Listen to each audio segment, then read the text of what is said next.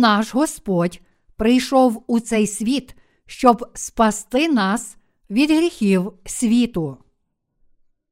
Івана, розділ 3, вірші 14, 21. І як Мойсей підніс Змія в пустині, так мусить піднесений бути і син людський, щоб кожен, хто вірує в нього, мав вічне життя.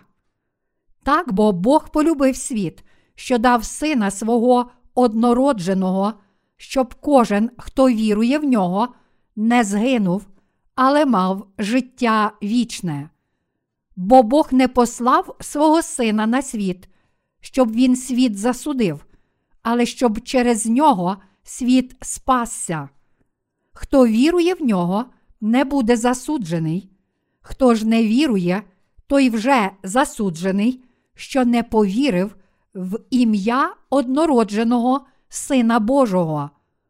Суд же такий, що світло на світ прибуло, люди ж темряву більш полюбили, як світло. Лихі бо були їхні вчинки, бо кожен, хто робить лихе, ненавидить світло і не приходить до світла, щоб не зганено вчинків його. А хто робить за правдою, той до світла йде, щоб діла його виявились, бо зроблені в Бозі вони. Що відчував Бог Отець, коли Він послав нам свого єдинородного сина? Він відчував глибоку любов до всіх нас. Не може бути жодного сумніву щодо того, що Бог Отець любить нас. Ніхто ніколи не віддав би свого власного улюбленого сина за того, кого ненавидить. Саме тому, що Бог Отець дуже полюбив нас, Він зміг віддати свого улюбленого єдинородного сина. Роздумуючи над словом Біблії, я глибоко задумуюся над тим, що Бог міг відчувати, коли Він послав свого Сина у світ. А завдяки Слову Божому я зрозумів, якою великою є Його любов до нас, і якими вдячними йому за цю любов ми повинні бути. Якби у своєму серці Бог не мав любові до нас, то як би сам Господь прийшов на цю землю і виконав своє служіння спасіння? Якби він не полюбив нас, то яке значення мала б його жертва? Насправді саме тому, що Бог любить нас, місія спасіння, котру Він виконав, може торкнутися наших сердець, і ми є надзвичайно вдячні йому. Вже те, що в Божому серці є любов до нас, змушує нас ще більше дякувати йому. Ми також можемо відчути всю глибину Божої любові. Євангеліє від Івана, розділ 3, вірш 16, дуже добре описує особливу Божу любов до нас. Бог Отець полюбив нас і тому дав нам Ісуса, свого єдинородного Сина. Бог показав свою любов до нас не тільки на словах, але також об'явив нам цю любов своїми власними ділами. Погляньте, яку любов Бог дав нам. Ісус забрав усі наші гріхи, прийнявши хрещення від Івана Хрестителя, а будучи розп'ятим, Він поклав кінець покаранню за гріхи цього світу. Він також воскрес із мертвих на третій день, вознісся до Небесного Царства і пообіцяв нам, що повернеться на цю землю. Ми отримали цю дивовижну любов, у котрій Бог Отець віддав нам свого Сина, любов, у котрій Ісус приніс себе в жертву, і вона така велична, що ми невимовно вдячні за неї. Сам Бог, котрий полюбив нас, розпочав місію, Євангелія води та духа. Саме тому, що Бог справді полюбив нас, Він зміг послати нам свого єдинородного Сина, покласти наші гріхи на цього єдиного Сина, розіп'яти Його і воскресити. І Бог Отець знову пошле Його на цю землю, коли прийде час Його другого приходу. Що справді цінне для людей. Що є найціннішою річчю для людей? Це ані гроші, ані популярність, ані влада. Найнеобхіднішими і найціннішими для людства є вічне життя і Божа любов. Прийнявши Божу любов до свого серця, ми можемо перенести і витерпіти будь-які труднощі, а також чекати на нього. У цій любові ми також можемо насолоджуватися дійсним спочинком, отримати нову силу і мир. Звідкіля течуть усі ці благословення. Всі вони виходять із серця Бога, котрий любить нас. Тільки перебуваючи в цій Божій любові, всі ми живемо життям віри в цьому світі. Втомившись і виснажившись у своїй боротьбі, ми зміцнюємося завдяки Божій любові. Іншими словами, саме Його любов найбільше зміцнює нас завжди і всюди, у щасті та в печалі. Саме Божа любов відкрила нам двері серця Господа і дозволила нам жити в ньому. Тільки якщо ми знаємо і віримо, що Бог дуже любить нас, наші серця можуть отримати нову силу в цьому житті, джерело сили, котра дозволяє нам надалі жити духовним життям у цьому світі, є любов Бога Отця до нас. Бог любить нас, і тому день за днем, сьогодні та завтра, ми отримуємо життєву силу, і насправді саме цією силою ми живемо. Якби Бог не мав любові до нас у своєму серці, то ми не мали б життя в собі. Якби Бог відвернув від нас своє обличчя, або якби ми були йому цілком байдужі, то це означало б нашу духовну смерть. Якщо ми покладаємося на когось, кому ми цілком байдужі, та чиє серце залишило нас на призволяще, то наші серця втратять всю силу. У своєму житті ми ніколи не повинні забувати, що Бог створив нас, спас нас від усіх наших гріхів і завжди захищає нас. Якщо подумаємо, що Бог залишив нас, то будемо почуватися як паперовий змій, у котрого обірвалася нитка. Ми віримо в Божу любов, і саме тому можемо також вірити в нього. Наше життя віри цілком залежить від того, чи ми прийняли Божу любов чи ні. Саме тому, що ми знаємо і віримо, що Боже серце справді любить нас, ми можемо надалі жити життям віри в нього та наслідування Його. Саме завдяки вірі в Його любов ми день за днем живемо духовним життям у цьому світі. Вже той факт, що ми живемо духовним життям у цьому світі, показує нам, як Бог любить нас.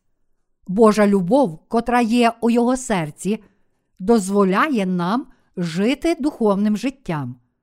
Вже те, що зараз ми живемо любов'ю самого Бога, доводить, що Він дуже любить нас цілим своїм серцем. А ті, котрі знають і вірять у це, є справді щасливі. Боже любляче серце дає нам життєву силу. Саме завдяки Божій любові ми отримуємо всі її благословення у своєму житті. Саме завдяки люблячому серцю Бога Отця ми зараз живемо. Чи ви вірите в це? А наш Господь, маючи любляче нас серце, також береже нас, як зіницю ока. У своєму житті ми отримуємо величезну Божу любов. Чи ви маєте якісь надзвичайні здібності? Ви можете мати деякі достоїнства і здобути ними владу в цьому світі, але це ніколи не заповнить великої порожнечі у вашій душі. Ймовірно, ви колись відчували, що ваше життя було порожнє і позбавлене змісту. Можемо сказати, що саме тоді, коли в нашому житті не було нічого особливого, а лише безнадія та втома, ми спаслися Євангелієм води та духа, котре Господь дав нам. Коли ми були втомлені через наші гріхи та виснажені порожнечею, котра ніколи не заповнювалася, незалежно від того, як віддано ми жили, наш Господь зустрів нас у Євангелії води та духа. Це Євангеліє води та духа було світлом спасіння Ісуса, котрий взяв на себе всі наші гріхи, порожнечу, сльози, недоліки, слабкості та прогрішення.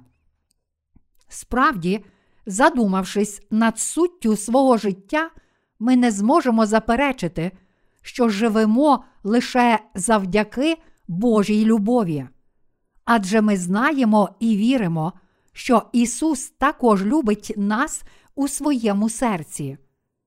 Незалежно від того, які добрі діла ми чинимо перед Богом та які великі матеріальні благословення, здоров'я й інші хороші речі Він дає нам, якби Його серце не любило нас, всі ці речі були б всього лиш тимчасовими земними речами. Ті, котрі отримали прощення гріхів і духовно стали Божими дітьми, не прагнуть лише цих речей, позбавлених Божої любові. Саме з люблячого серця Бога Отця ми черпаємо нову життєву силу. Бог дав нам свого єдинородного сина також тому, що має це любляче серце. Бог так полюбив нас, що дав нам свого єдинородного сина, щоб ми не загинули, бо так полюбив нас, що не тільки дав нам свого єдинородного сина, але також довершив діло спасіння всіх душ. В сьогоднішньому уривку з Біблії ми можемо побачити і зрозуміти Боже серце. Пригадаймо собі, що Бог зробив для нас зі своєї любові до нас. Ми знаємо, що Він створив нас, тому що полюбив нас, а також послав свого Сина, щоб спасти нас. Ми також знаємо, що Ісус, сам Бог, віддав своє власне тіло і приніс себе в жертву, тому що полюбив нас. Отримавши лист, ми не просто читаємо те, що там написано, але відчуваємо серце автора, вкладене у ці слова. І саме щодо цього серця ми відчуваємо прихильність, вдячність і захоплення. Подібно, бачачи Боже любляче серце, котре об'являється у Його слові, ми отримуємо Його натхнення. Читаючи Біблію, всі ми можемо зрозуміти, що Бог так полюбив нас, що послав нам свого єдинородного Сина Ісуса. Бог Отець, наш Господь і Бог Святий Дух дуже люблять нас. Наші серця вклонилися перед величезною Божою любов'ю, А завдяки Євангелію, води та духа, ми стали безгрішними і живемо з Богом як Його діти. Господь не прийшов, щоб нас засудити. У Євангелії від Івана, розділ 3, вірші 17, 18 написано: Бо Бог не послав свого Сина на світ, щоб Він світ засудив, але щоб через нього світ спасся. Хто вірує в нього, не буде засуджений. Хто ж не вірує, той вже засуджений, що не повірив в ім'я однородженого Сина Божого.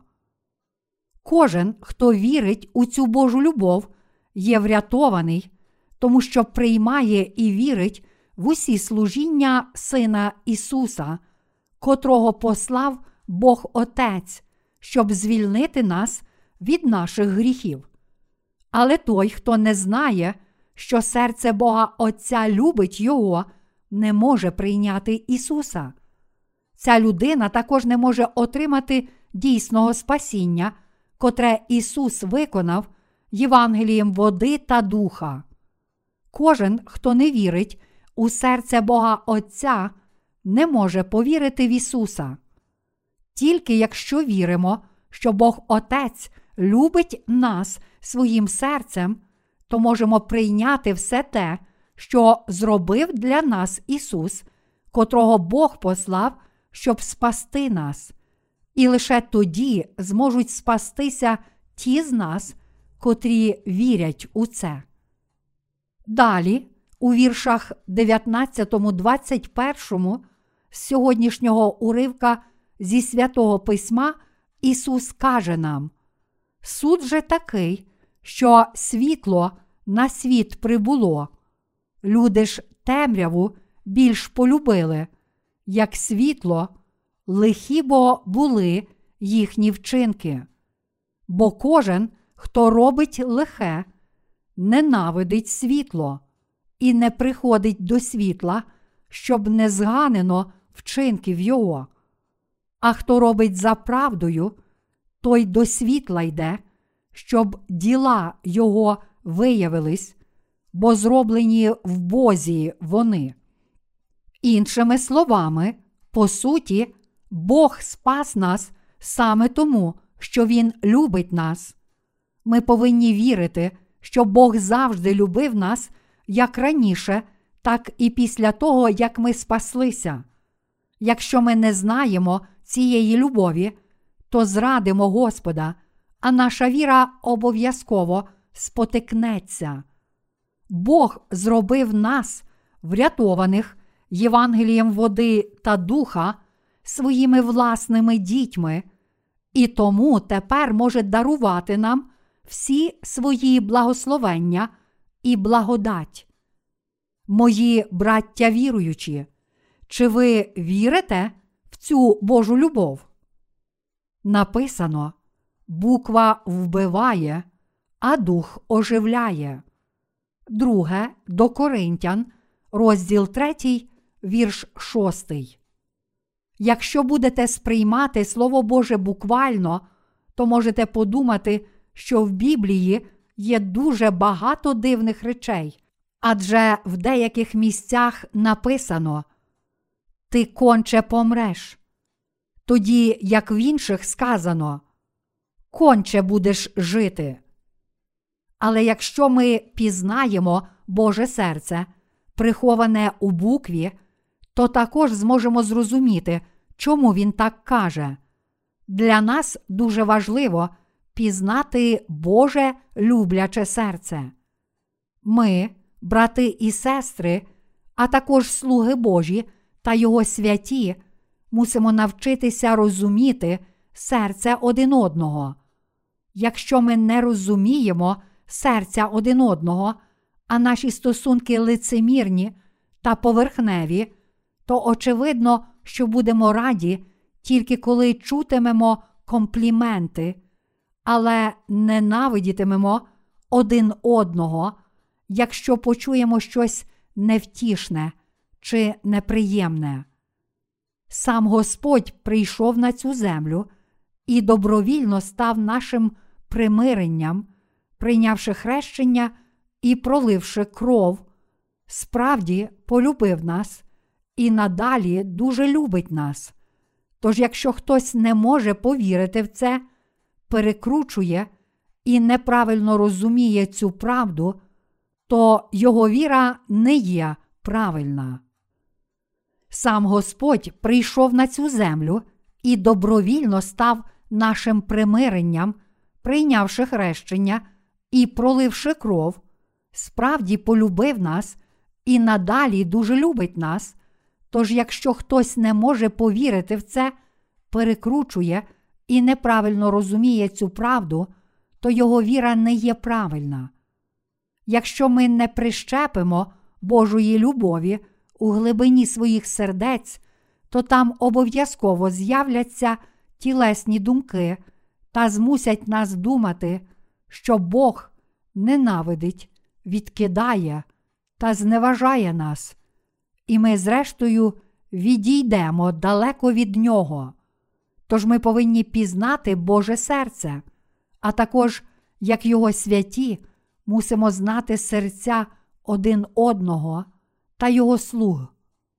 Якщо ми таким чином пізнаємо серця один одного, то зможемо мати правдиву спільність і любити один одного, отримаємо нову надію та силу, а також нові благословення з неба.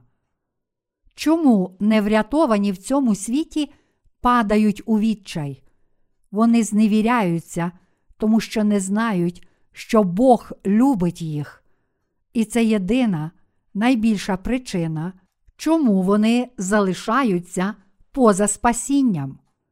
Ісус прийняв хрещення і помер задля нас, тому що Його серце прагнуло, щоб його діти звільнилися від гріхів, більше не були відділені від Бога і стали одним цілим із Богом. Саме тому, що люди не розуміють цього серця, двері їхніх сердець залишаються закритими, і вони надалі не можуть повірити та спастися. І навпаки, кожен, хто знає, що Бог Єгова любить його та вірить у Євангеліє води та духа, може прийняти і повірити в усе, в що Бог наказав йому вірити. Для нас надзвичайно важливо знати Боже серце. Бог любить всіх тих, котрі народилися знову завдяки вірі в Євангелії води та духа.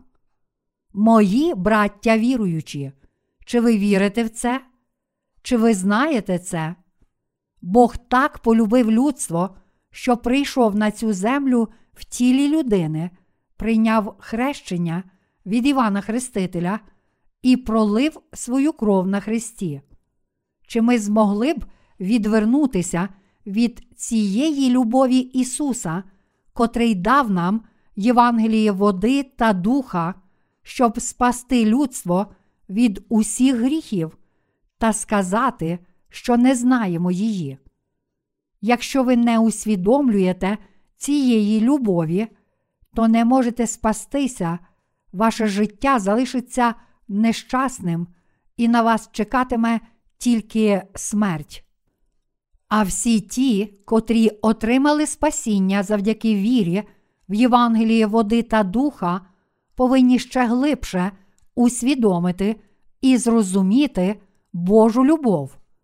Тільки знаючи і вірячи в Боже серце, вони зможуть проповідувати Євангеліє в покорі та єдності зі Словом Божим, а також очікувати виконання всіх Божих обітниць, брати і сестри у вірі, котрі народилися знову, повинні довіряти серцям один одного.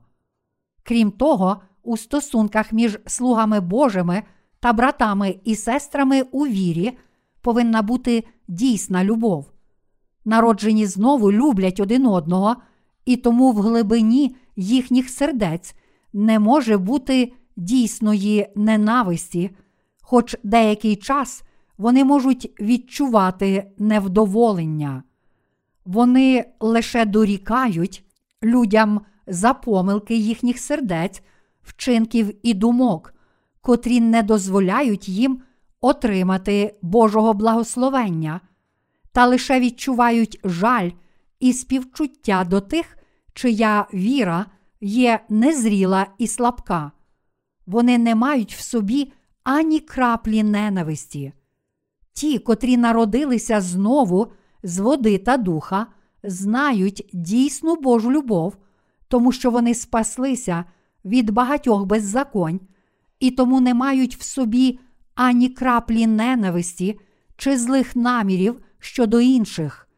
Та все ж інколи вони можуть потрапити під вплив своєї плоті і допускатися помилок, і тому їм обов'язково слід розуміти Боже серце, усвідомлювати всю глибину прощення гріхів та ще глибше сіяти Божу любов у своїх серцях. Звичайно, навіть у Божій церкві можуть виникати конфлікти. Саме тому, що ми не розуміємо сердець один одного, виникають непорозуміння, а ці непорозуміння провокують конфлікти і заздрощі. Тоді прийшов би кінець нашим правдивим, чудовим стосункам, і ми не змогли б разом служити Євангелію. У таких випадках ми повинні мати спільність один з одним, щоб разом вирішувати ці проблеми у Христі. Намагайтеся радше слухати, ніж наполягати на власній праведності, як написано. Нехай буде кожна людина швидка послухати, забарна говорити, повільна на гнів. Якова, розділ 1, вірш 19. Ми повинні приймати рішення, щоб догодити Господу, а не просто намагатися досягти компромісу між усіма сторонами конфлікту. Бог це любов. У Біблії написано не в тому любов, що ми полюбили Бога, а що Він полюбив нас і послав свого Сина в благанням за наші гріхи. Перше Івана, розділ 4, вірш 10. Бог любить нас, і тому Він спас нас Євангелієм води та духа, в подобі Святого Духа увійшов до сердець всіх тих, котрі з вірою прийняли цю Божу любов.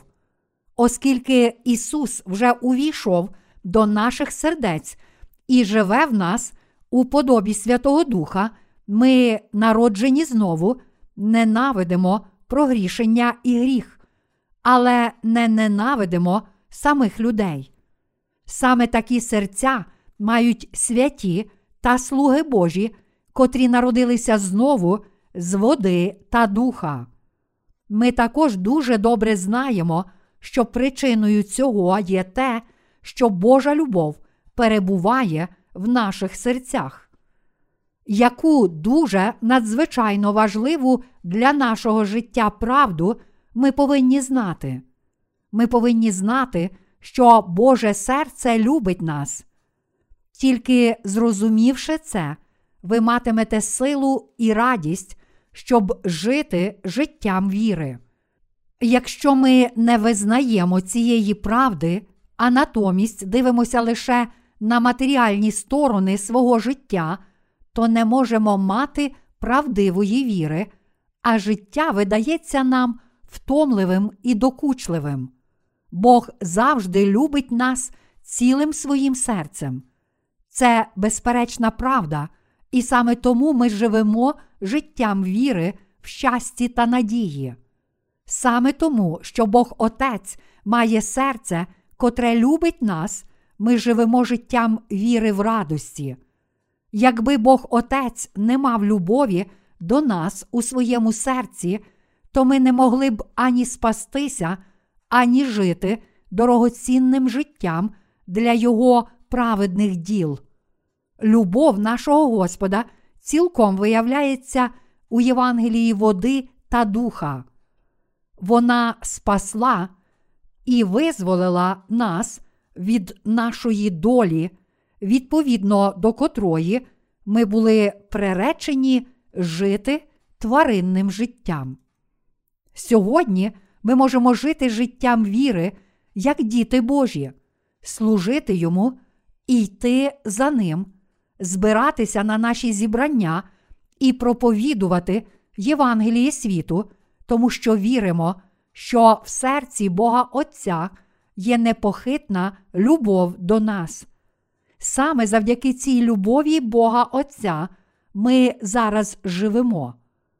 У майбутньому ми також завжди житимемо життям віри завдяки любові Бога Отця. Живучи на цій землі, ми ніколи не повинні забувати, що своїм існуванням і спасінням ми завдячуємо любові серця Бога Отця до нас, а також мусимо пам'ятати, що саме тому, що Його серце любить нас, ми отримали прощення гріхів. Ми дуже добре знаємо, що цей світ і Боже Царство існують завдяки любові серця Бога Отця до нас, але мусимо знати, що завдяки цій любові існуємо також ми з вами, як і дійсна правда. Тому ми щодня вдячні за те, що живемо в любові Бога Отця. Тож дякуймо за даровану нам Божу любов. Єднаймося в цій Божій любові, як праведні, котрі отримали прощення гріхів, а також живімо, славлячи Бога до дня, коли Євангеліє води та духа пошириться по всьому світу. Бог дуже полюбив нас. Так бо Бог полюбив світ, що дав сина свого однородженого, щоб кожен, хто вірує в нього, не згинув, але мав життя вічне, бо Бог не послав свого сина на світ, щоб світ він засудив, але щоб через нього світ спасся. Івана, розділ 3, вірші 16, 17. Цей уривок каже нам про мету, з котрою Бог послав нам свого Сина Ісуса. Наша природа така, що ми були приречені чинити гріх у цьому світі та піти до пекла за наші гріхи. Але, незважаючи на це, Ісус, ім'я котрого означає Спаситель, так полюбив нас, що спас нас від усіх гріхів. Завдяки вірі в Ісуса ми спаслися не тільки від гріхів, але також від Божого суду та від пасток і утисків диявола. Ми також звільнилися від проклять закону, щоб через нього світ спасся. Івана, розділ 3, вірш 17. Саме через Ісуса ми спаслися від своїх гріхів. А слово світ тут означає весь людський рід. А це означає, що цей світ включає і нас з вами. Євангеліє води та духа це спасіння, котре звільняє всіх людей цього світу, таких як ми з вами, від гріхів і всього покарання за них. Ісус прийшов у цей світ, щоб спасти нас від усіх проклять і утисків диявола.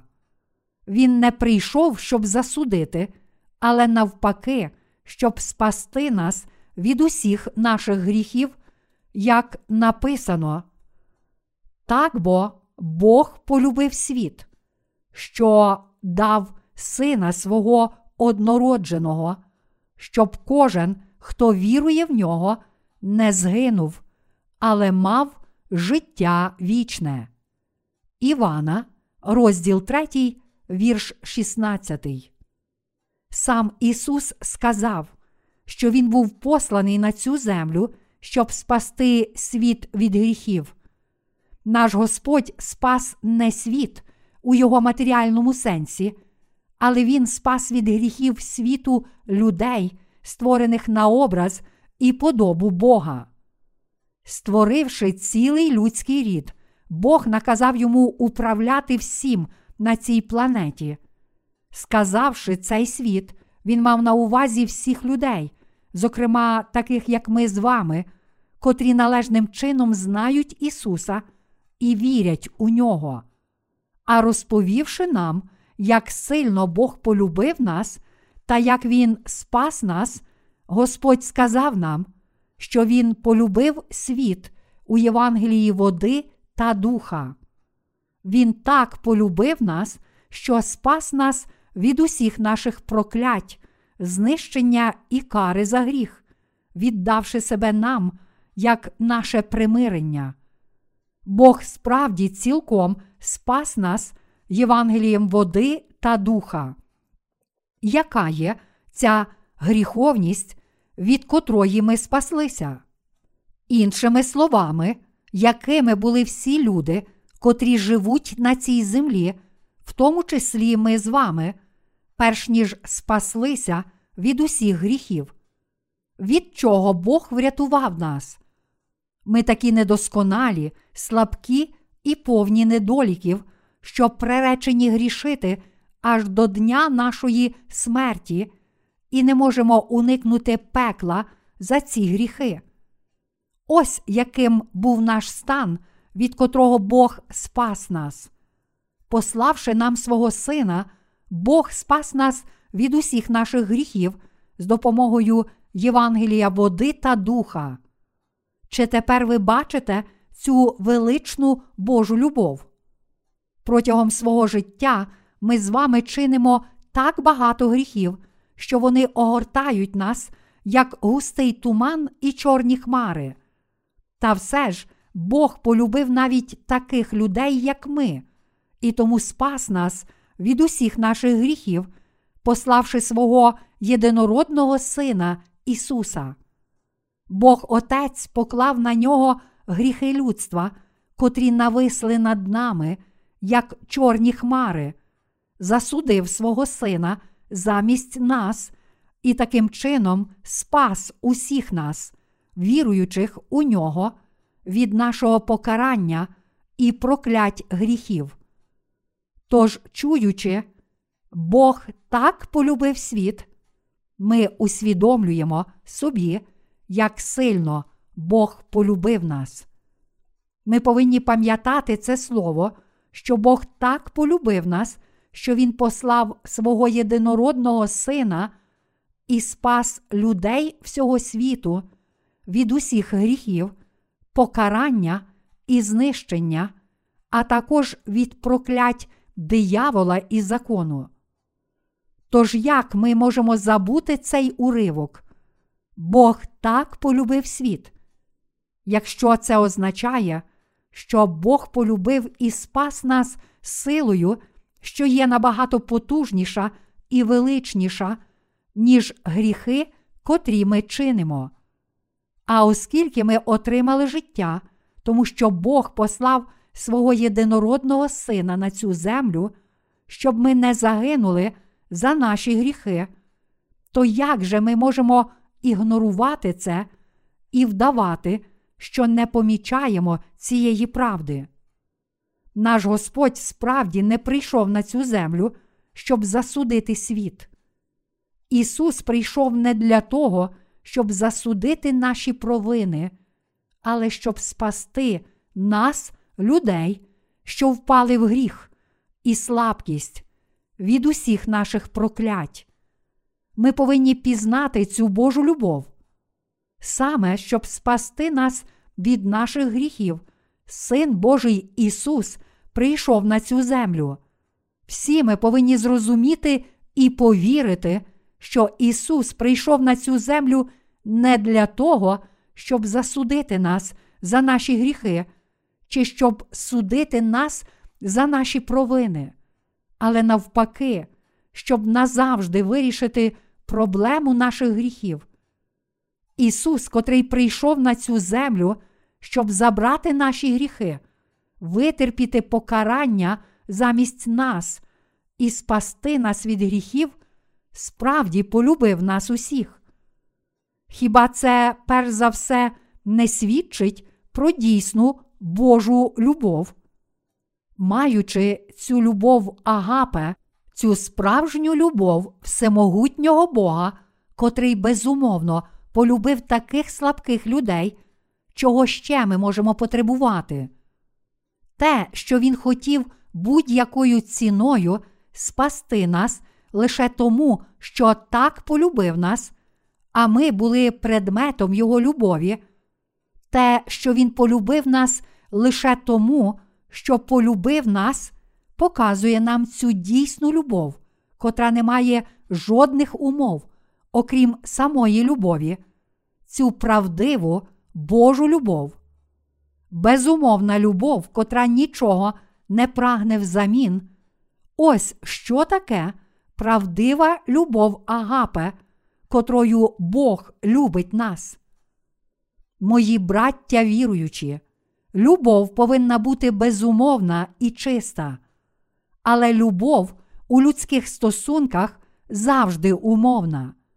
Тільки Божа любов є безумовна. Навіть любов між батьками і дітьми, котрою ми захоплюємося найбільше, все ж у деяких аспектах є умовна.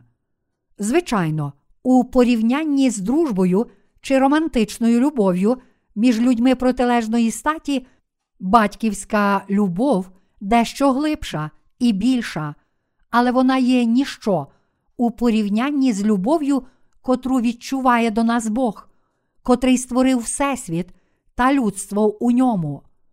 Бог створив людство, щоб зробити нас своїм власним народом. У своїй любові Бог створив нас на свій образ ще на початку, і тому Він дарував нам свою безумовну любов, адже вважав нас справді гідними своєї любові. Ось чому це очевидно, що Господь спас нас та що Він прийшов на цю землю саме для того, щоб спасти нас. Це велике чудо, що наш Господь прийшов, щоб спасти нас, та справді дивовижно, що Він спас нас Євангелієм води та духа. Якщо ви уявите себе на Його місці і справді задумаєтеся над тим, як вам належить заплатити викуп за людей і витерпіти страждання задля любові до них, то зрозумієте, якою великою є Божа любов. Мої браття віруючі, коли хтось любить іншу людину, він діє так, як йому підказує любов, не тому, що так потрібно, але просто тому, що любить, адже любов не знає страху. Не всі ми здатні любити на 100%, але людство не цілком позбавлене такої любові, і тому в людях можна знайти деякі з її аспектів. Час від часу, бачачи в людях цю любов, ми звеличуємо її, але зрозумівши Божу любов, ми можемо справді пізнати, якою прекрасною і досконалою вона є.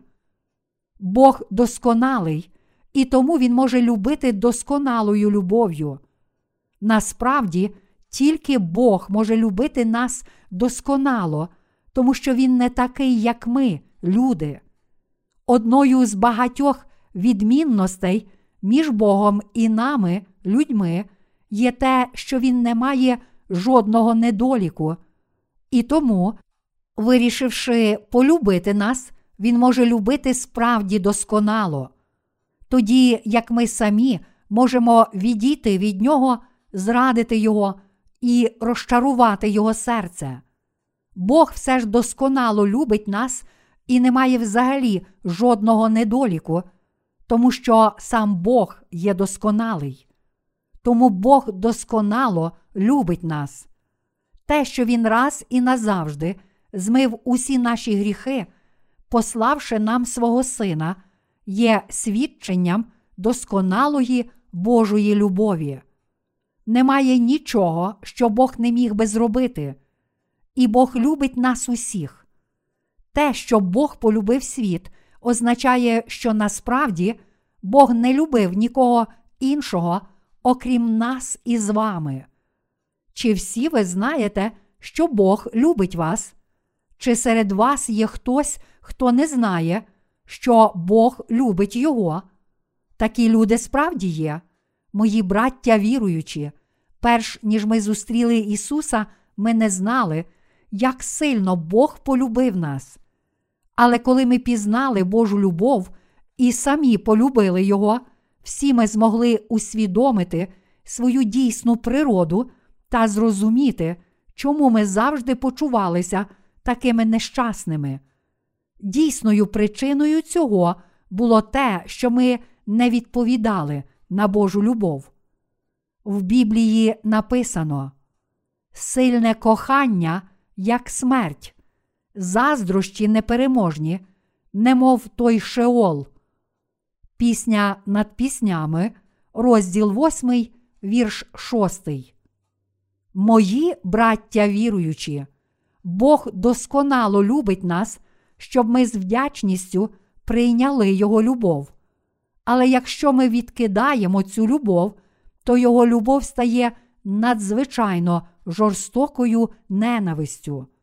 Бог полюбив кожну людину. Він все ще любить нас усіх. Наш Бог так полюбив нас, що спас нас усіх. Але зі свого боку, деякі з нас не розуміють цього. Навіть зараз Бог все ще любить вас, і тому Він стукає у двері ваших сердець, кажучи: Я люблю вас, я любив вас, я дуже полюбив вас. Чи ви зробили щось не так? Чи ви відчуваєте докори сумління? Чи ви зробили щось, за що вас можуть засудити? Я взяв усе це на себе і був засуджений замість вас. Чи ваші серця стурбовані? Що вас так сильно непокоїть? Я також забрав саму причину цього неспокою. Хіба ви не розумієте, що я полюбив вас? Я так полюбив вас, що дав вашим серцям справжню радість і щастя. Якщо ви все ще страждаєте і не маєте радості, незважаючи на те, що я зробив для вас, то напевно не знаєте правди. Я справді хочу, щоб ви знали правду. У Євангелії від Івана, розділ 3, вірш 18 написано: Хто вірує в нього, не буде засуджений. Хто ж не вірує, той вже засуджений, що не повірив в ім'я однородженого Сина Божого. Уважно розгляньмо цей уривок. Тут в нього означає Ісуса. Це означає, що кожен, хто вірить в Ісуса, не буде засуджений, незалежно від того, як він провинився та скільки гріхів вчинив у цьому світі. Причиною цього є те, що Ісус є Його Спасителем, та що Він вірить, що Ісус змив усі його гріхи. Саме тому Він не буде засуджений. Але тут Ісус також сказав, що той, хто не вірить, вже був засуджений, тому що не повірив в ім'я єдинородного Божого Сина. Іншими словами, деякі люди будуть засуджені, тому що не вірять в ім'я єдинородного Божого Сина.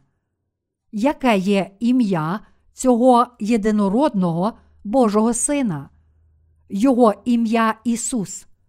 Тут написано, що людина буде засуджена, якщо вона не вірить в ім'я єдинородного Божого Сина. Тож це очевидно, що ім'я цього єдинородного сина не є таке ж саме, як ім'я якоїсь людини. Тут не написано, що людина буде засуджена, якщо вона не вірить в ім'я якогось світського чоловіка чи жінки.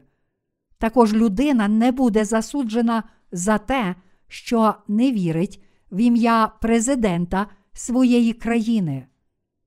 То що ж тут сказав Ісус? За невіру в чиє ім'я люди будуть засуджені. Він сказав, що людина буде засуджена за невіру в ім'я єдинородного Божого Сина. То що ж таке особливе є в імені єдинородного Сина, що ми будемо засуджені, якщо не повіримо в нього? В імені єдинородного Сина, тобто в імені Ісуса, є Божа сила. Коли Бог Отець послав свого Сина на цю землю, Він наказав назвати Сина ім'ям Ісус. Ім'я Ісус означає Спаситель, як написано, бо спасе Він людей своїх від їхніх гріхів. Матвія, розділ 1, вірш 21. В імені Ісуса є сила спасти нас від усіх наших гріхів. Ім'я Ісус означає, що Він є тим, хто спасе свій народ від усіх гріхів. Тому це ім'я є дуже могутнє. Саме це ім'я, без сумніву, може спасти грішників. Ім'я Ісус означає, що Він спасе людей своїх від їхніх гріхів. Матвія, розділ 1, вірш 21. А отже, Ісус є всемогутнім Богом спасіння та Спасителем всього людства. Тож не вірити в ім'я Ісуса означає не вірити в самого Спасителя, і саме тому такі люди будуть засуджені. Ісус це єдиний Спаситель. Бог сказав, що існує тільки одне ім'я під небом, котре може спасти нас. Дії, розділ 4, вірш 12. Це означає, що всі люди під небом можуть спастися, тільки якщо вірять у цього Ісуса, та що кожен, хто не вірить в Ісуса, не зможе спастися. Кожна людина, котра хоче спастися від гріхів і звільнитися від марноти, порожнечі, загибелі та проклятого життя, мусить вірити тільки в Ісуса та в те, що тільки Ісус спас її. Іншими словами, ми можемо спастися тільки якщо віримо в ім'я Ісуса і розуміємо. Ісус, Всемогутній Бог, справді є моїм Спасителем. Він спас мене, Він цілком спас мене, давши мені свою досконалу любов. Ось як Він спас мене. З іншого боку, якщо людина не вірить в Ісуса, то вона грішна. Кожен, хто не вірить, є грішником і тому буде засуджений. Тут Ісус використовує слово засуджений, і воно означає, що людину визнано винною і що їй винесено вирок. І саме тому, що людина не вірить в Ісуса, вона буде засуджена за свою гріховність. Всі ми, люди, схожі один на одного. Всі ми однаково народилися в цьому світі, всі ми щодня грішимо, всі ми щосили намагаємося подбати про наші щоденні потреби, тобто прагнемо мати житло, одяг і їжу, і, зрештою, всі ми однаково помремо і повернемося у порох. Але хоч усі люди однаково грішать, деякі люди мають гріх, а деякі не мають жодного гріха. Як написано, нема праведного ані одного. До Римлян, розділ 3, вірш 10. Всі люди грішать, але деякі люди стали праведними завдяки вірі в Ісуса. Хоч усі християни вірять в Ісуса, деякі з них є врятовані від усіх гріхів, а інші ні.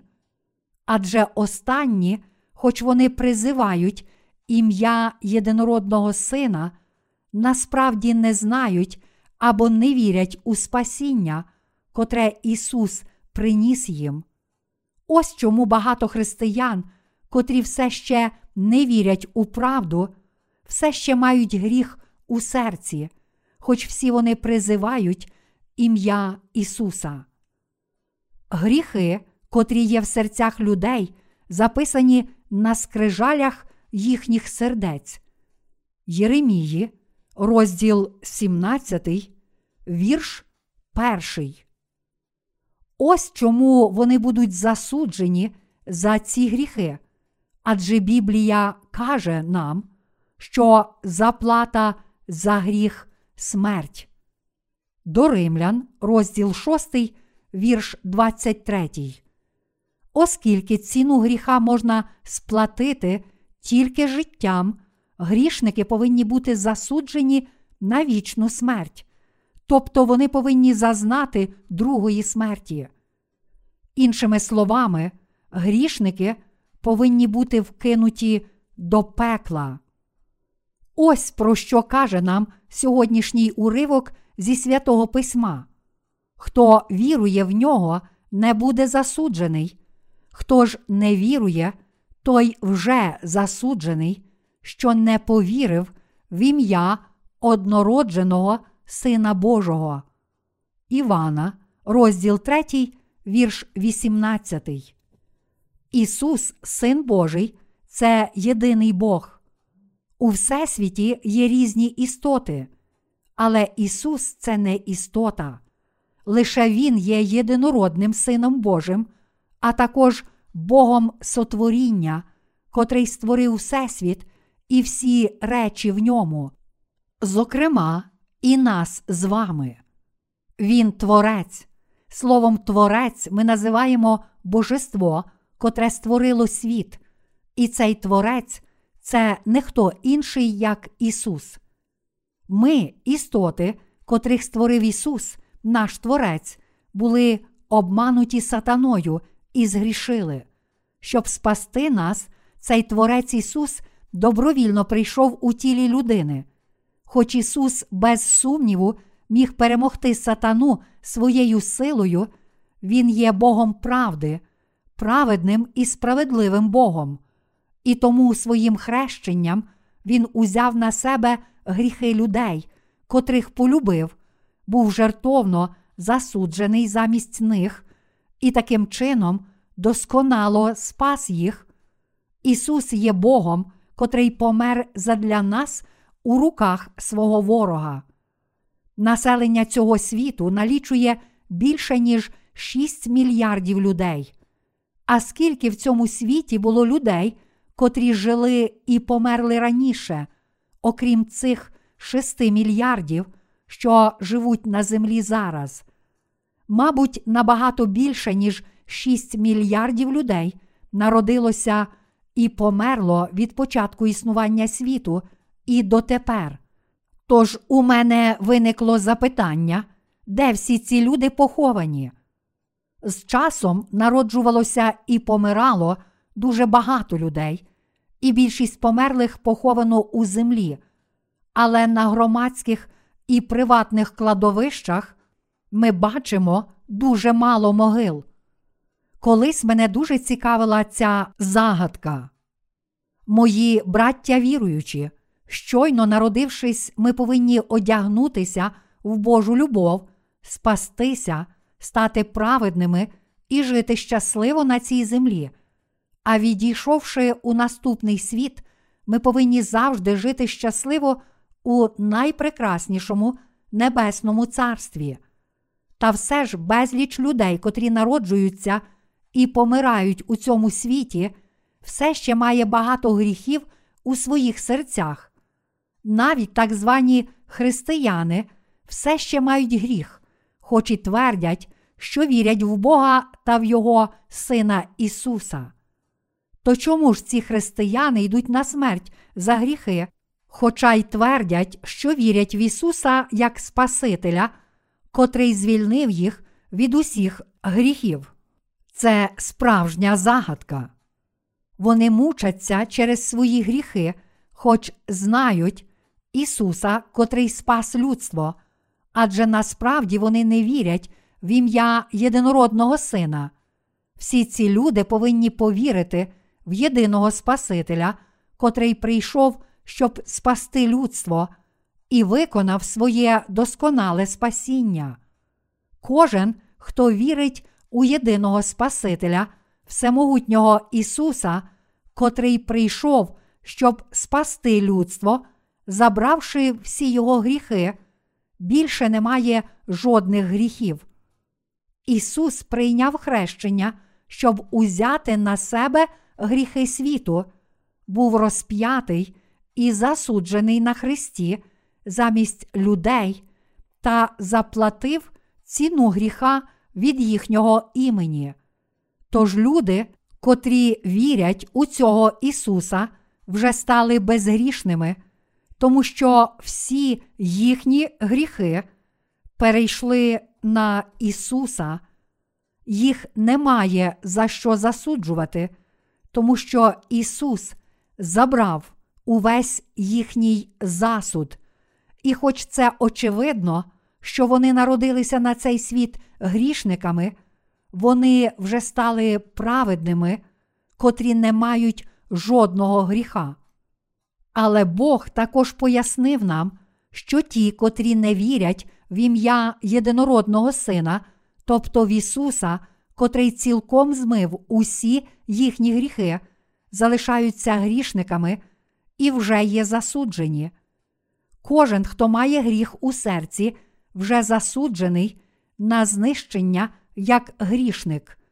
Навіть якщо людина вірить в Ісуса, але все ще має гріх у серці, то перед Богом вже визначено, що вона буде проклята і піде до пекла. Ось чому людина має помилкову віру, якщо має гріх, хоч твердить, що вірить в Ісуса. Ця людина все ще має гріх, тому що не вірить у силу імені Ісуса. Тому всі ми обов'язково повинні вірити в Ісуса як нашого Спасителя. Мої браття віруючі, чи ви вірите, що Ісус узяв на себе всі наші гріхи і цілком змив їх своїм хрещенням? Скільки гріхів ви чините, живучи в цьому світі? Чи ви відчуваєте якесь задоволення у своєму житті? Хіба це не правда, що ви ніколи не будете задоволені, що б ви не робили? Навіть коли ви п'єте, співаєте і танцюєте, у ваших серцях залишається лише смуток, чи не так? Грішник не може відчувати радості у своєму серці.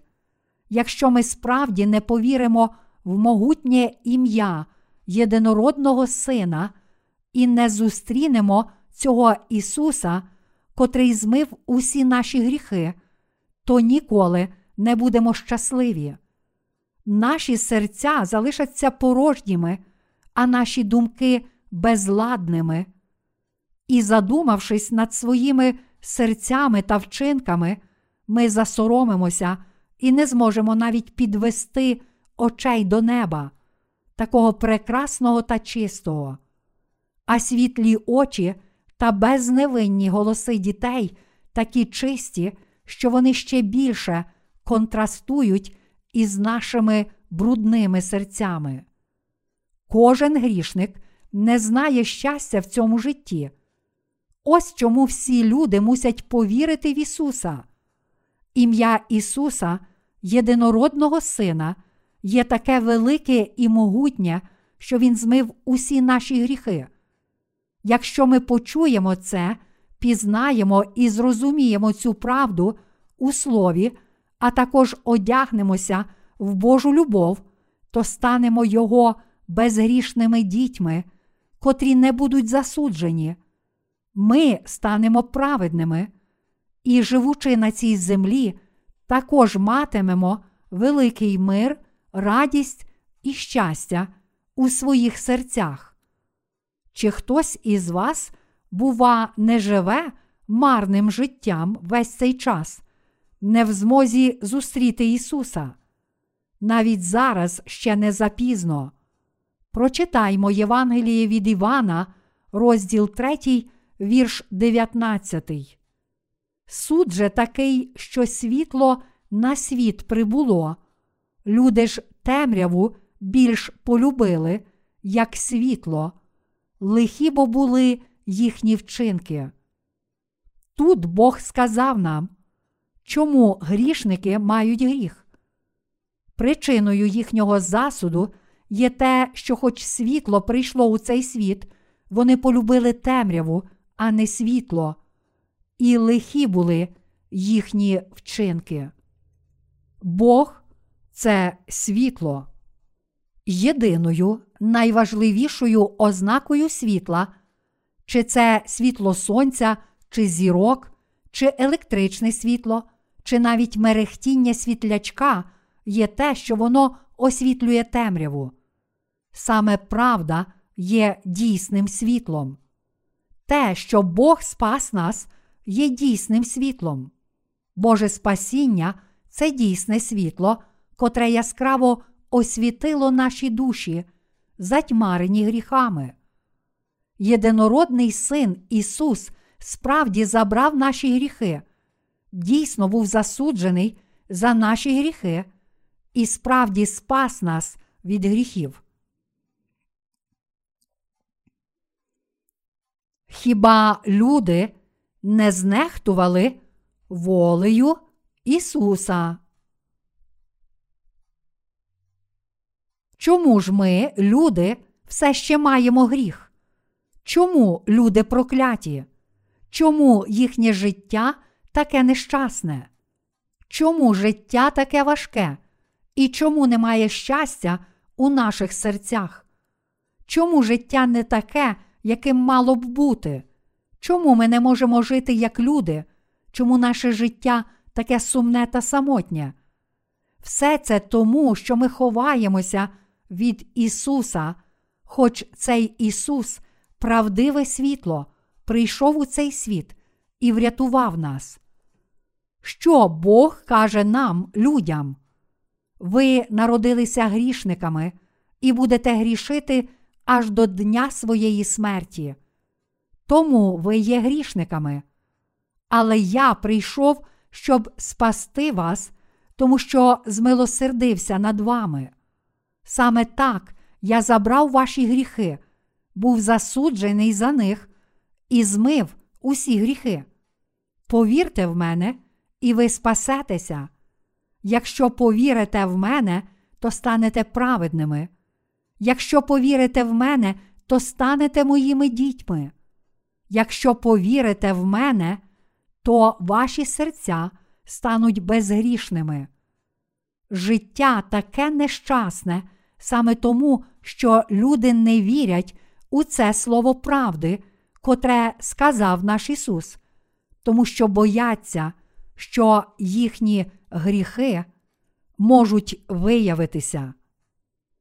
Ось чому ми повинні зректися себе перед цим словом, котрим промовив до нас Бог.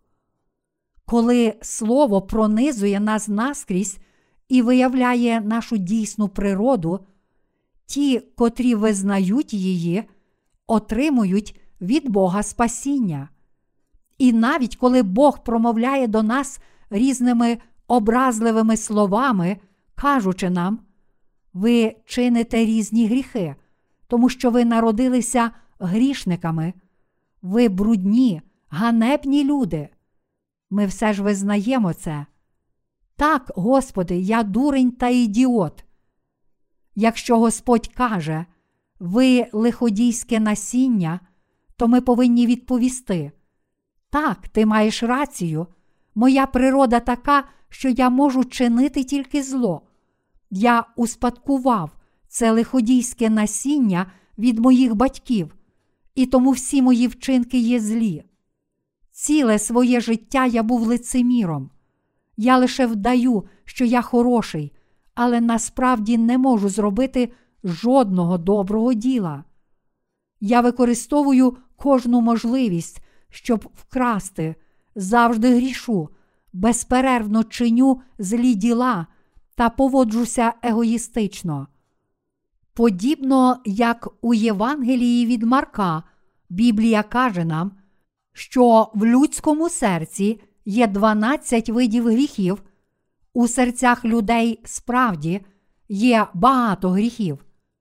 В цьому уривку з Євангелія від Марка, розділ 7, вірші 21, 22, Бог сказав: Бо зсередини, із людського серця виходять лихі думки, розпуста, крадіж, душогубства, перелюби, здирства, лукавства, підступ, безстидства, завидющеє око, богозневага, гордощі, безум. Чи ваше серце є саме таке? Звичайно, так. Всі ми з вами народилися з такими серцями. Чи ми чинимо злі діла, тому що нас навчили так чинити? Ні, звичайно, ні. Чи у дитячому садку нас навчали ти такий спритний, ти мусиш стати злодієм? Чи коли ви перейшли у початкову школу, вас навчали? Ти такий здібний, ти мусиш стати шахраєм. Навпаки, ваші вчителі, напевно, безліч разів казали вам: ти народився на цій землі з особливою метою. Ти мусиш використати весь свій потенціал і зробити щось хороше для цього суспільства. Я впевнений, що всі ви чули це неодноразово. Ваші дідусі й бабусі також казали вам, ти мусиш принести користь своєму народу, хоч вони завжди настановляли вас та знову і знову просили стати корисним для свого народу, ким ви стали насправді. Всіх нас ще з дитинства так навчали, всіх нас у школі та в сім'ї навчали, що ми повинні змужніти і стати добрими людьми. Навіть до закінчення університету нас завжди навчали, що ми повинні стати добрими людьми та допомагати іншим.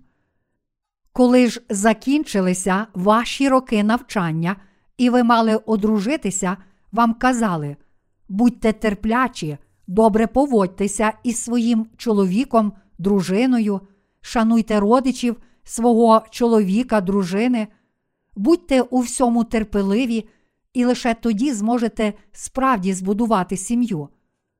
Терпеливість це найважливіше достоїнство, котре може спасти ваш шлюб. Скільки ж разів вам давали такі настанови? Нас усіх навчали бути доброчесними, терплячими і хорошими людьми, але якими ми стали насправді? Скільки ж гріхів ми вчинили? Ще будучи малими, ми не чинили дуже багато гріхів лише тому, що багато із цих злих діл було нам не під силу. Але, ставши дорослішими, хіба всі ми не почали розвивати свої успадковані навики, та хіба ми не надали собі цілковиту свободу дій, щоб чинити різні гріхи?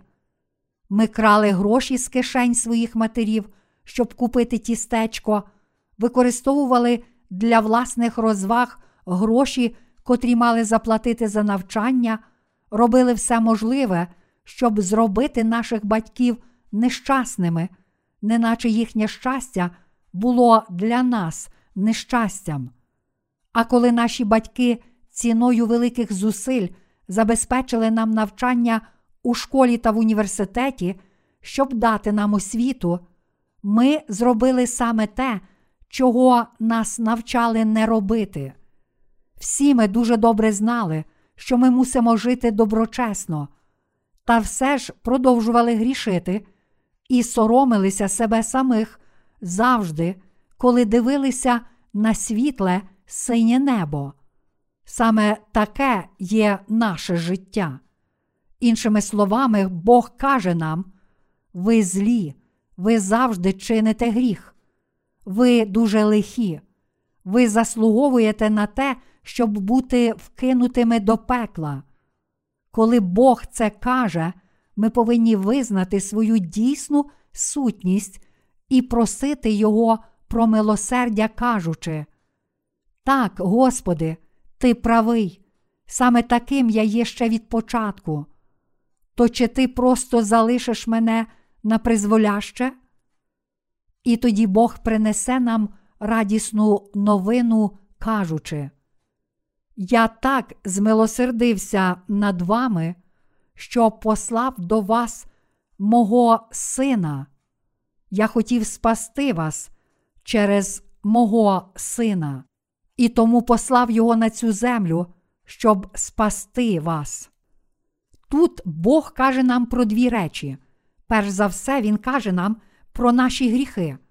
Він показує нам, яка є наша дійсна природа, які та скільки гріхів ми чинимо, як помираємо і куди йдемо після смерті, будучи засудженими Богом. По-друге, Бог каже нам: Я послав мого сина на цю землю, щоб спасти вас від гріхів. Я послав мого сина, поклав на нього ваші гріхи і наказав йому нести на своїх плечах ці гріхи світу. А наказавши йому нести гріхи світу і померти на Христі, та пославши на мого сина покарання, призначене для вас, я зробив вас безгрішними. Тому всі ви повинні повірити в мого сина і спастися. Проте грішники не приймають цього, хоч як би часто їм не казали, повірте в Ісуса, Він змив ваші гріхи Євангелієм води та духа, вони все ж не хочуть повірити, а також кажуть: Я радше буду вірити у власні кулаки. Але вони чинять дуже безглуздо, марно піднімаючи свої маленькі кулаки, закочуючи рукави, відкидаючи Бога, а натомість покладаючись на власні сили. Люди є дуже слабкими істотами, якою б великою і сильною людина не була, звичайнісінький нежить вибиває її з колії. Бог дуже добре знає нас, і тому Він сказав: ви будете вкинуті до пекла, якщо матимете гріх, і саме тому я поклав усі ваші гріхи на мого сина і засудив його замість вас. Якщо ви повірите в мого сина, то отримаєте спасіння і станете праведними. Я вже не засуджуватиму жодного з вас, хто повірить.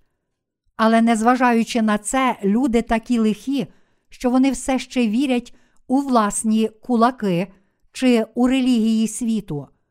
Лише погляньте на Майка Тайсона, колишнього чемпіона з боксу у важкій вазі, відомого своїми залізними кулаками. Під час свого довгоочікуваного бою реваншу проти Евандера Холіфілда у 1997 році Тайсон відкусив Холіфілду вухо, коли супротивник перемагав його. Він вважав себе непереможним, але коли дізнався, що це не так, то відкусив своєму супротивнику вухо. Хіба не такими є всі ми, люди? Мої браття віруючі, всі люди є справді злі, Ми з вами також належимо до таких людей, котрі у скрутній ситуації можуть вкусити та поранити інших. Всі ми також є лихі. Перед Божим Словом ми ніколи не повинні заперечувати своєї грішної природи. Хіба ми не злодії? Насправді всі ми злодії. Хіба ми не вбиваємо? Всі ми вбивці. Якщо ми ненавидимо когось, то що ми думаємо про нього? Чи ми бажаємо йому добра? Ні, звичайно, ні. Ми радше думаємо собі, я хочу, щоб він десь спіткнувся, впав і помер від травми голови, або щоб його автомобіль упав зі скелі, і він згорів у ньому. Що трапляється, коли зло наповнює наші серця? Якщо збовтати стічну воду, то на поверхню випливуть різні брудні речі. Так само, коли на поверхню виходить хоча б краплина зла, люди чинять різні гріхи. Коли ж ми нарешті приходимо до тями, то намагаємося приховати свою грішну природу за добрими ділами, видаючи себе за того, ким ми не є. Коли людина, котру ми щойно обмовляли, з'являється перед нами, ми відразу змінюємо колір та з вдаваною привітністю безсоромно кажемо, як у вас справи. Дивлячись на дітей у недільній школі, ми помічаємо, що навіть вони так поводяться. Вони привітні з нами, коли ми добрі до них, але миттю стають невдоволеними, коли ми кажемо їм щось, хоч трохи неприємне. Всі люди є такі лихі. Чи, будучи молодими, ви знали, що ви лихі? Мабуть, ви не розуміли цього, чи не так? Відомий корейський поет писав, що, дивлячись на чисте небо, хоче не засоромитися. Хіба ви не прагнете цього? Більше того, ви, мабуть, думали, що живете доброчесно, і вважали себе за добру людину. Але що трапилося, коли ви виросли? Чи ви могли знайти в собі хоча б одне достоїнство? Лише через своє явне невігластво люди можуть казати, що людська природа є добра, але насправді в нас немає нічого доброго, а правдива людська природа є надзвичайно зла. Будучи виснаженими голодом і не маючи що їсти, люди навіть можуть з'їсти власних дітей. Друга царів, розділ 6, вірші 26, 29. Людським лиходійствам немає меж. Лише погляньте на те, що трапилося протягом Другої світової війни. Вчинено огидні, жорстокі речі від геноциду 6 мільйонів євреїв до різних медичних експериментів на живих людях. Безліч людей замучено, покалічено і вбито без жодної іншої причини, окрім етнічної приналежності, тільки тому, що вони були чужі для завойовників. І зараз людський рід не став кращим. Жорстокість продовжує чинити свої злочини в багатьох куточках світу. Чи ви думаєте, що жінки не такі, як чоловіки, що вони покірні, як вівці? Зовсім ні. Жінки такі ж лихі, як і чоловіки. Колись я цього не знав, і, бачачи школярок, я думав, вони здаються такими безневинними і чистими, то чому ж я такий лихий? Такі люди, як я, не повинні жити в цьому світі. Мені слід піти в гори, стати монахом і відокремити себе від суспільства. Але пізніше я зрозумів, що жінки такі ж лихі, як чоловіки. Я захоплювався ними лише тому, що не знав цього. Лише погляньте на те, що відбувається, коли жінки починають битися. Вони смикають одна одну за волосся, штовхають і проклинають, неначе сходять з розуму. Для людського зла немає обмежень за статевою чи віковою ознакою. чоловіки і жінки, старші люди і молодь, всі ми насправді є злі. Слово Боже є безпомилкове, і тому ми повинні цілком визнати Його та повірити в нього. Бог створив нас, і тому Він добре знає нашу природу, тому ми чинимо велике зло, якщо протистоїмо йому, сперечаємося з ним і відмовляємося прийняти Його Слово, кажучи йому ні. Насправді люди не можуть здобути прощення гріхів, отримати благословення і стати праведними, тому що вони ховаються, адже бояться, що виявляться їхні гріхи і зло, та тому, що навмисно не слухають Божого Слова, а натомість ігнорують Його. Саме тому вони не можуть зцілитися від зла своїх сердець. Коли лікар ставить пацієнту діагноз і приписує йому ліки, пацієнт повинен дотримуватися порад лікаря, якщо хоче виздоровіти. Якщо лікар хороший, то пацієнт повинен слухати і виконувати все, що каже лікар. Якщо пацієнт не слухається лікаря, то він не зможе виздоровіти.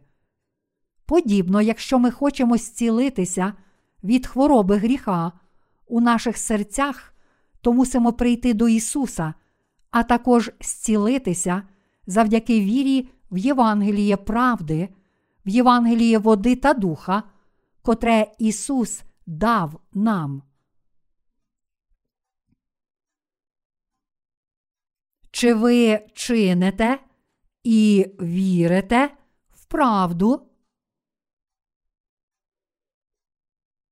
У Євангелії від Івана, розділ 3, вірш 21 написано: А хто робить за правдою, той до світла йде, щоб діла його виявились, бо зроблені в Бозі вони.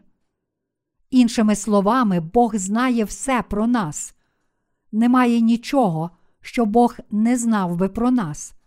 Цей уривок, у котрому Бог сказав, що той, хто правду чинить, той іде до світла, є дійсною правдою. А оскільки це сказав сам Бог, котрий створив нас і знає все про нас, то це може бути тільки безпомилкова правда. Бог сказав нам, що Він спасе нас, пославши свого єдинородного Сина та поклавши на нього наші гріхи.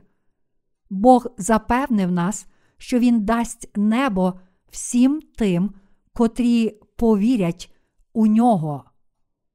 Бог цілком об'явив нам, що відбудеться в цьому світі та як прийде наступний світ. Бог також сказав нам, що трапиться з його віруючими і з невіруючими. Раніше у вірші 20 написано, що кожен, хто робить лихе, ненавидить світло і не приходить до світла. Івана, розділ 3, вірш 20.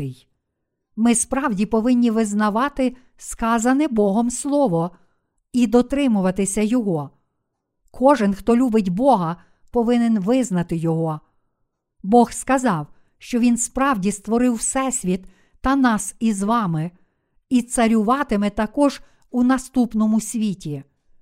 Якщо, почувши Його Слово, ми просто кивнемо головою і приймемо Його, то отримаємо прощення гріхів, адже тоді Бог змиє всі наші гріхи.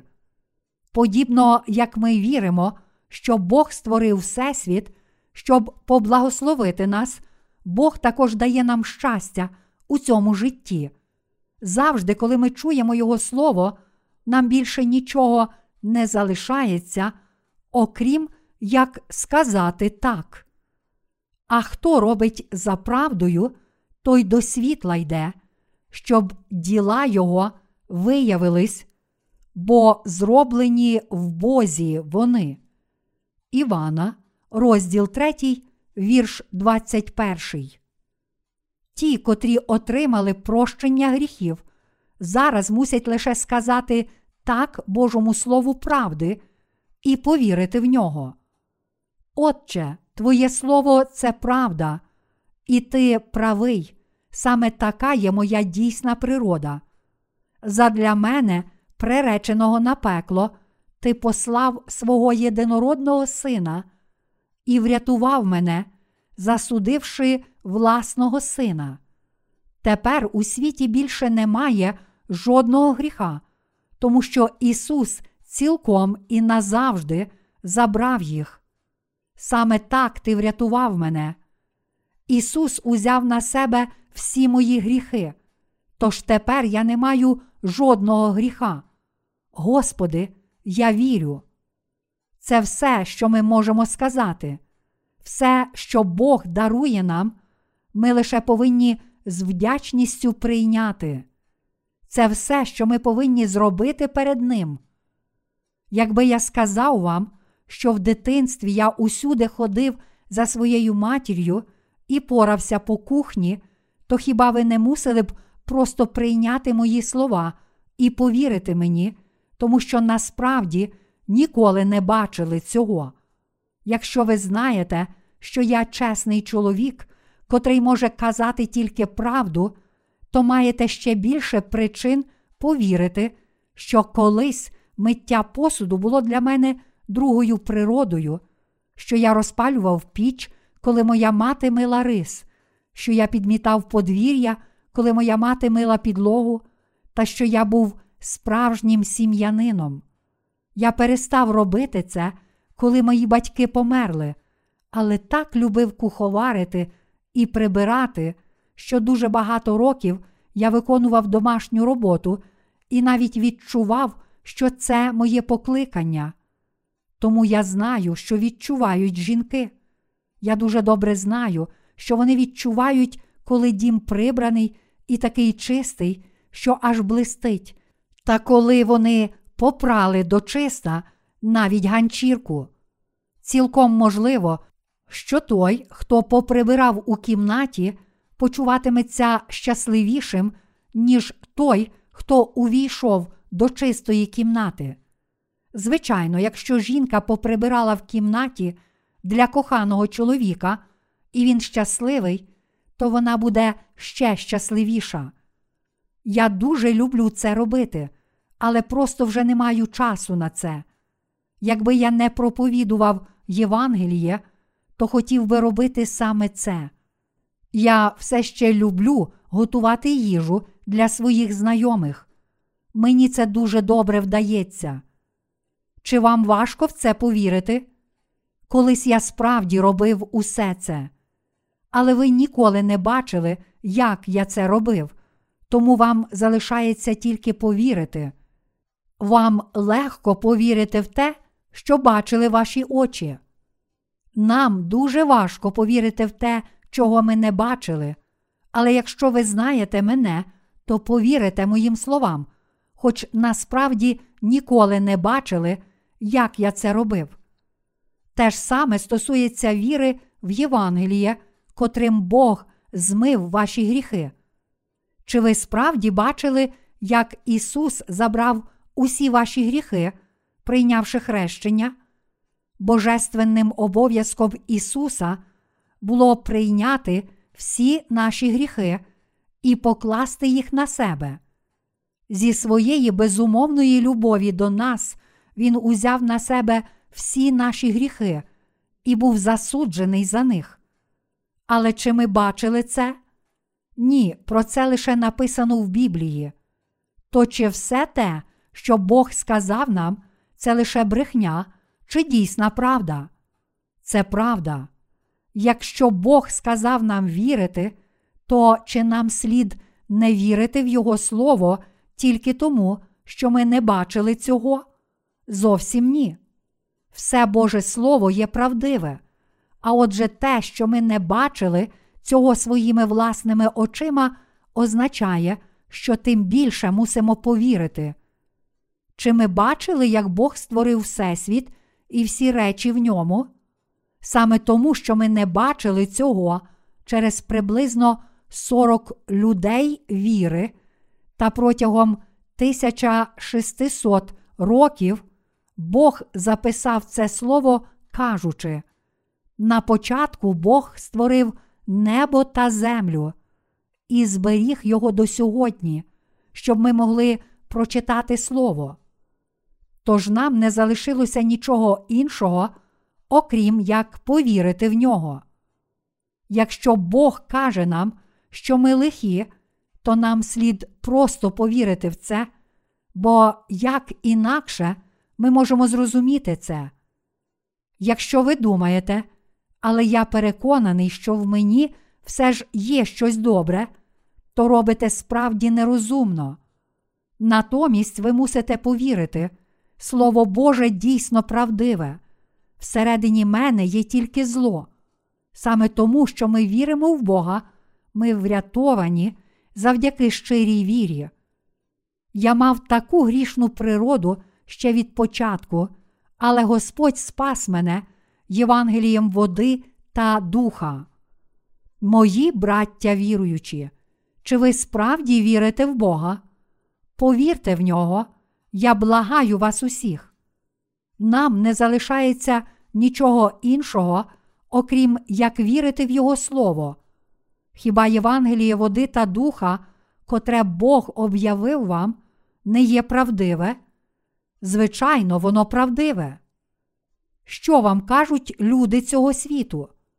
Всі вони кажуть вам жити доброчесно, а фальшиві пастори, котрі намагаються обманути вас усіх в ім'я Ісуса. Вони пропонують вам сісти і закликають не грішити. Мої браття віруючі, ось що кажуть злодії та шахраї. Чи ми колись грішимо, тому що справді хочемо грішити? Чи ми більше не будемо грішити тільки тому, що нам кажуть не грішити? Ні, ми завжди грішимо, якщо дозволяють обставини, тому що наші серця прагнуть чинити гріх. Якщо хтось грішить, тому що йому наказують грішити, і не грішить, коли йому кажуть не грішити, то він не людина.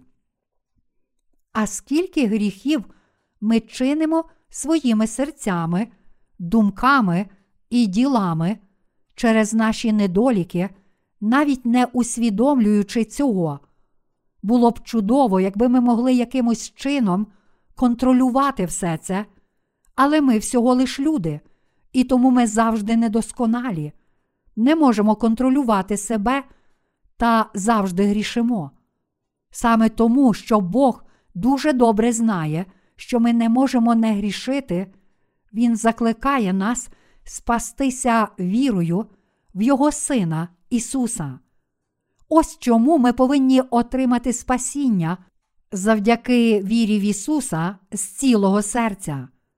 Чи тепер ви розумієте? На сьогодні закінчимо нашу розмову, але якщо Бог дозволить мені, то пізніше я детальніше поясню вам цей уривок зі святого Письма. Ми спаслися завдяки вірі в Ісуса, єдиного Спасителя людства. Я щиро дякую Господу, котрий спас нас від усіх наших гріхів, Євангелієм води та духа. Алілуя!